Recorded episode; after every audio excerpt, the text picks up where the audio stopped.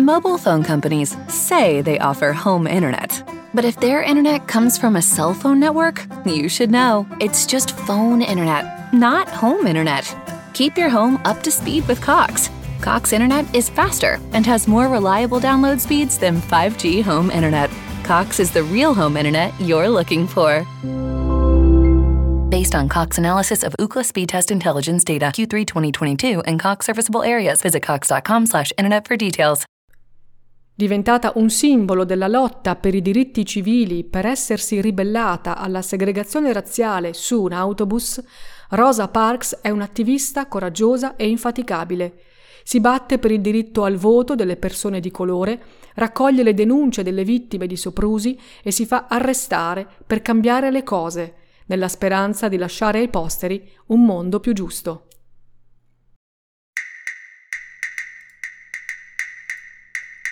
Io sono Carmen la Terza e questo è Donne Intrepide, un podcast di Libroza che racconta le storie di donne che hanno superato gli stereotipi del loro tempo, hanno vinto i pregiudizi di genere, hanno sfidato le aspettative della famiglia e della società.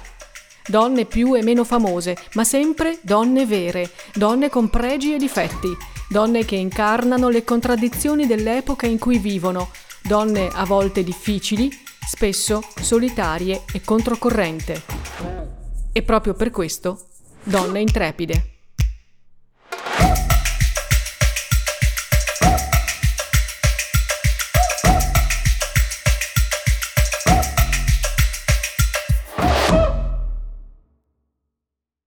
Rosa Louise Macaulay nasce il 4 febbraio 1913 a Tuskegee, una piccola cittadina in Alabama, nel profondo sud degli Stati Uniti. Suo padre James è un carpentiere e sua madre Leona un insegnante. I genitori si separano presto e Rosa cresce con la madre in casa dei nonni materni. È una bambina con un profondo senso della giustizia e con una salute delicata. Soffre di tonsillite acuta e cresce piuttosto esile. Tuskegee non è grande e per sua fortuna Rosa avverte poco le limitazioni dovute alla segregazione razziale. Comincia però a intuire le differenze a scuola. Frequenta infatti una scuola per neri dove le lezioni durano solo cinque mesi, perché la maggior parte degli alunni aiuta la famiglia nei lavori agricoli. Anche Rosa, a soli sette anni, già lavora nei campi di cotone per aiutare la famiglia. Dirà poi in seguito Non dimenticherò mai come scottava il sole. La terra bollente ci bruciava i piedi, anche quando avevamo le nostre vecchie scarpe da lavoro. Non c'è neppure un autobus per andare a scuola e Rosa va a piedi, ripiegando nei campi non appena vede passare sulla strada principale lo scuolabus dei bianchi. Dai finestrini, infatti, i bambini lanciano cartacce e altra spazzatura ai loro coetanei di colore. Rosa impara così il significato della parola sopravvivenza e a dieci anni capisce che la sua famiglia si è piegata alla situazione e ha rinunciato a far valere i propri diritti. A insegnarle la dura lezione è un episodio di per sé insignificante. Sta camminando per strada e un ragazzino di nome Franklin minaccia di picchiarla. Rosa reagisce e lo minaccia a sua volta. Alla fine non succede nulla, ma sorprendentemente la nonna la rimprovera. Rosa è arrabbiata, trova ingiusto prendersi una ramanzina e non capisce perché le venga chiesto di sopportare senza reagire. Rosa prosegue la scuola nella vicina città di Montgomery, dove vede per la prima volta le fontane pubbliche distinte per bianchi e neri. È una cosa talmente nuova per lei che per un sacco di tempo si chiede se l'acqua dei bianchi abbia un sapore diverso. Le piace andare a scuola ed è molto brava nel cucito. Il programma scolastico prevede diverse lezioni sia di materie teoriche che di attività domestiche, comprese nozioni di infermieristica per l'assistenza a malati e anziani. Gli ospedali, infatti, sono riservati solo ai bianchi mentre i neri devono curarsi in casa. Rosa vorrebbe terminare la scuola, ma i suoi desideri non vengono esauriti a causa dei problemi di salute prima della nonna e poi della mamma. Le dispiace molto abbandonare gli studi, ma non ha altra scelta. A soli 16 anni, in casa, si occupa lei di tutto e occasionalmente fa anche dei lavori domestici extra. Proprio in questo periodo un'amica le presenta il barbiere ventenne Raymond Parks, appena uscito da una storia d'amore finita male. La prima impressione di Rosa non è positiva, ma l'insistenza di Raymond fa sì che cominci a sciogliersi. Apprezza molto che lui non abbia la cosiddetta attitudine dello zio Tom, vale a dire quella sorta di rassegnazione nei confronti dei soprusi perpetrati dai bianchi. Dirà in seguito Rosa. Raymond Parks credeva nell'essere un uomo e si aspettava di essere trattato come un uomo. Raymond è il primo attivista con cui Rosa entra in contatto. All'epoca del loro incontro, nella primavera del 1931, lui fa parte dell'NAACP, l'Associazione Nazionale per l'Avanzamento delle Persone di Colore, ed è il primo a parlarle dei ragazzi di Scottsboro. Il caso coinvolge nove giovani di colore accusati di aver violentato due donne bianche. L'arresto dei nove ragazzi è pretestuoso e Raymond e gli altri membri dell'associazione si stanno dando da fare per raccogliere i soldi necessari a pagare un'assistenza legale. A conquistare Rosa è proprio l'impegno sociale di Raymond in favore degli uomini e delle donne di colore. Accetta così di sposarlo e le nozze si celebrano nel dicembre del 1932. La cerimonia è molto semplice e viene organizzata in casa della madre di Rosa, alla presenza solo dei familiari. Rosa, che ora ha preso il cognome del marito, gli confessa subito il suo desiderio di terminare gli studi e lui si rivela talmente incoraggiante che la aiuta a studiare e un anno dopo lei riesce a ottenere il diploma. Raymond è sempre più impegnato per la causa nera e tenta di tenere fuori Rosa. La polizia sta con il fiato sul collo agli attivisti e gli incontri sono davvero pericolosi, tant'è vero che tutti i partecipanti sono armati. Eppure Rosa accetta di mettere a disposizione la sua casa per gli incontri, durante i quali rimane in allerta sul portico. Non è incosciente, sa a cosa va incontro, ma vuole dare il suo contributo. Non viene messa a parte, però, di quanto deciso durante le riunioni. Raymond preferisce tenerla all'oscuro per proteggerla. Se le cose precipitano, lei non sarà esposta perché non avrà nulla da dire. Insieme al marito, Rosa comincia anche a battersi per il diritto al voto. In quegli anni i neri non possono neppure iscriversi nei registri elettorali, a meno che un bianco non garantisca per loro. Rosa prova a registrarsi per la prima volta nel 1943. Il comune non comunica in anticipo gli orari di apertura dei registri e spesso sceglie fasce orarie lavorative in modo da impedire le richieste della popolazione di colore. È proprio quello che accade a Rosa al primo tentativo, fissato in un orario in cui lei è al lavoro. Ma Rosa non demorde e ci prova una seconda volta. Neppure il nuovo tentativo va a buon fine, perché le comunicano che non ha superato il test necessario per il nulla osta alla registrazione. Lei è sicura di aver risposto correttamente a tutte le domande, così, al terzo tentativo, prima di consegnare il test, copia le sue risposte su un foglietto che tiene per sé, pronta ad andare in tribunale per dimostrare di aver risposto correttamente. La copia per fortuna non le servirà perché le concedono il certificato elettorale e lei ottiene la sua prima piccola vittoria. Rosa cerca di vivere seguendo le regole, ma più passano gli anni e più è stanca di tutti i divieti a cui deve sottostare solo perché è una persona di colore.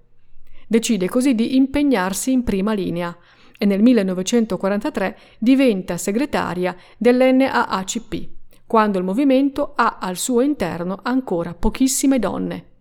Nella sua sezione di Montgomery, infatti, c'è solo un'altra donna oltre a lei. Il lavoro di Rose come segretaria è importante, anche perché tra le sue mansioni è inclusa la registrazione di tutti i casi di soprusi perpetrati ai danni della popolazione nera. Lei è combattiva e si espone per aiutare le persone in difficoltà, come nel caso di un diciassettenne accusato dalla sua amante bianca di essere un violentatore. La donna, scoperta da uno dei vicini, ha tentato di lavare l'onta della relazione con un nero accusandolo di un crimine mai commesso. Rosa fa di tutto per aiutare il giovane, che purtroppo viene condannato a morte. Per lei la triste conclusione della vicenda è una grande sconfitta, che la mette un po' in crisi. Spesso infatti è tentata di lasciar perdere tutto, in special modo quando gli sforzi compiuti sembrano non portare ad alcun risultato. Eppure qualche vittoria la ottengono. Dopo più di vent'anni di lotta, per esempio, la Corte Suprema giudica incostituzionale la segregazione nelle scuole. È il 1954 e per Rosa è una vittoria molto incoraggiante. Non è un caso forse che l'anno dopo si renda protagonista di un gesto importante.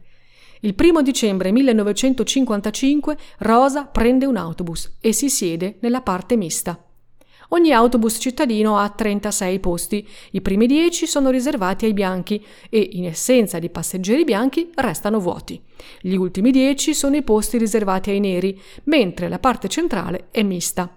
I neri non possono né stare né attraversare la parte riservata ai bianchi. Così salgono sull'autobus dalle porte anteriori solo per pagare il biglietto al conducente, poi però scendono nuovamente e risalgono dalle porte posteriori per sedersi nei posti a loro dedicati o al massimo nella parte mista. Se l'autobus è pieno e sale un passeggero bianco, il nero seduto nella parte mista deve cedergli il posto. Gli autisti sono armati e possono agire come veri e propri poliziotti per mantenere l'ordine. Così quel giorno Rosa, che è seduta nella parte mista, si trova di fronte un bianco che le chiede di lasciare il posto. Ma lei decide di non obbedire e rimane seduta. L'autista chiama la polizia e Rosa finisce in manette. È impaurita, ma affronta la situazione con coraggio e fierezza. Alla stazione di polizia non le concedono neppure un bicchiere d'acqua e le impediscono di effettuare persino una telefonata. Riuscirà a sentire il marito solo una volta in cella. L'associazione, la comunità nera e alcuni attivisti bianchi si prodigano per aiutarla e Rosa esce di prigione il mattino dopo. È scossa e sicura di una cosa. Non salirà mai più su un autobus dove vige la segregazione. Il processo a suo carico è fissato per il 5 dicembre e la NAACP indice per quel giorno una sorta di sciopero. Nessun nero prenderà l'autobus. Il boicottaggio dura molto più tempo del previsto, anche grazie al supporto di Martin Luther King, arrivato in città per partecipare a un incontro pubblico in cui è presente anche Rosa.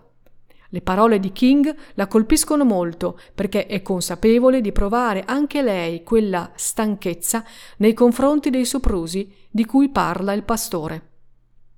L'8 dicembre il movimento presenta alle autorità cittadine le sue richieste, tra cui nessuna segregazione sugli autobus e l'assunzione di autisti di colore. Il movimento non ottiene nulla e il boicottaggio continua. Rosa e Raymond lavorano entrambi nella base militare locale. Raymond riceve l'ordine di non parlare della moglie e del boicottaggio durante l'orario di lavoro, ma lui rifiuta di attenersi all'ordine ed entrambi vengono immediatamente licenziati. In realtà Rosa è contenta di non dover andare al lavoro perché così non ha più il problema di prendere l'autobus. Fa i suoi lavori di cucito da casa e contemporaneamente si occupa di organizzare un giro di macchine private messo in piedi dagli attivisti per appoggiare il boicottaggio.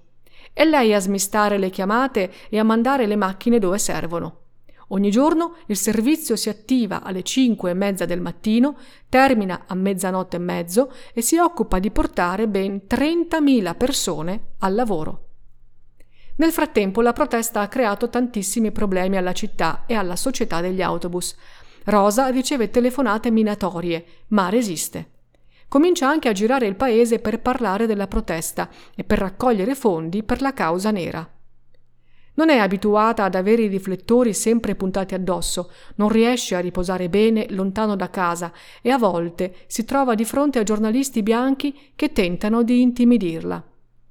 Continua però a resistere, nonostante qualche momento di crisi. Il boicottaggio dura più di un anno. Il 20 dicembre 1956 la Corte Suprema stabilisce che la segregazione sugli autobus è incostituzionale. Rosa così riprende finalmente l'autobus, ma le telefonate di minaccia continuano, al punto che Raymond è costretto a dormire con una pistola accanto al cuscino. Alla fine Rosa decide di trasferirsi a Detroit, dove vive suo fratello Sylvester con la famiglia. Trova un impiego in un'azienda tessile e insieme a Raymond continua a essere un attivista. Il 28 agosto 1963, insieme ad altre migliaia di persone, Rosa partecipa alla marcia su Washington, durante la quale Martin Luther King pronuncia il famoso discorso I have a dream e nel marzo del 1965 partecipa alle marce di protesta da Selma a Montgomery guidate da King. Pochi mesi prima, alla fine del 1964, Rosa ha cominciato a lavorare per l'avvocato di colore John Conyers, candidato al congresso. Condivide il programma del politico e dopo l'elezione accetta di lavorare nel suo ufficio di Detroit, dove rimarrà fino alla pensione nel 1988. Nel corso degli anni Rosa si occupa di diverse cose, tra cui trovare casa per persone bisognose e garantire ai poveri un'educazione scolastica. L'assassinio di Martin Luther King nel 1968 è un colpo doloroso per lei. Vuole unirsi agli altri attivisti e parte per Memphis, dove partecipa alla marcia a cui era atteso il pastore. Per Rosa seguono anni di sofferenze. Nel 1977 muore Raymond dopo una lunga lotta contro il cancro, malattia che si porta via anche la madre e il fratello. Tuttavia Rosa non abbandona mai l'attivismo e dedica le forze dei suoi ultimi anni a sviluppare nei giovani la consapevolezza dei propri diritti. Per questo impegno costante, nel 1999 il presidente Clinton le conferisce la medaglia d'oro del Congresso, uno dei riconoscimenti più importanti che un cittadino statunitense possa ricevere. Rosa Parks muore nella sua casa di Detroit il 24 ottobre 2005 all'età di 92 anni.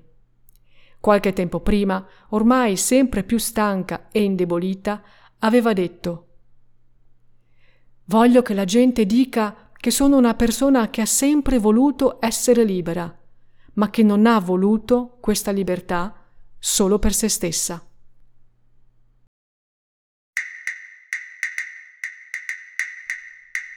Se ti è piaciuta questa storia, ne puoi trovare tante altre nei libri della collana Donne Intrepide, editi da Alibroza e disponibili in tutte le librerie. Donna Intrepide è un podcast scritto e condotto da me, Carmen La Terza, e prodotto da Libroza. Io ti ringrazio per l'ascolto e ti aspetto alla prossima storia. Alla prossima, donna intrepida.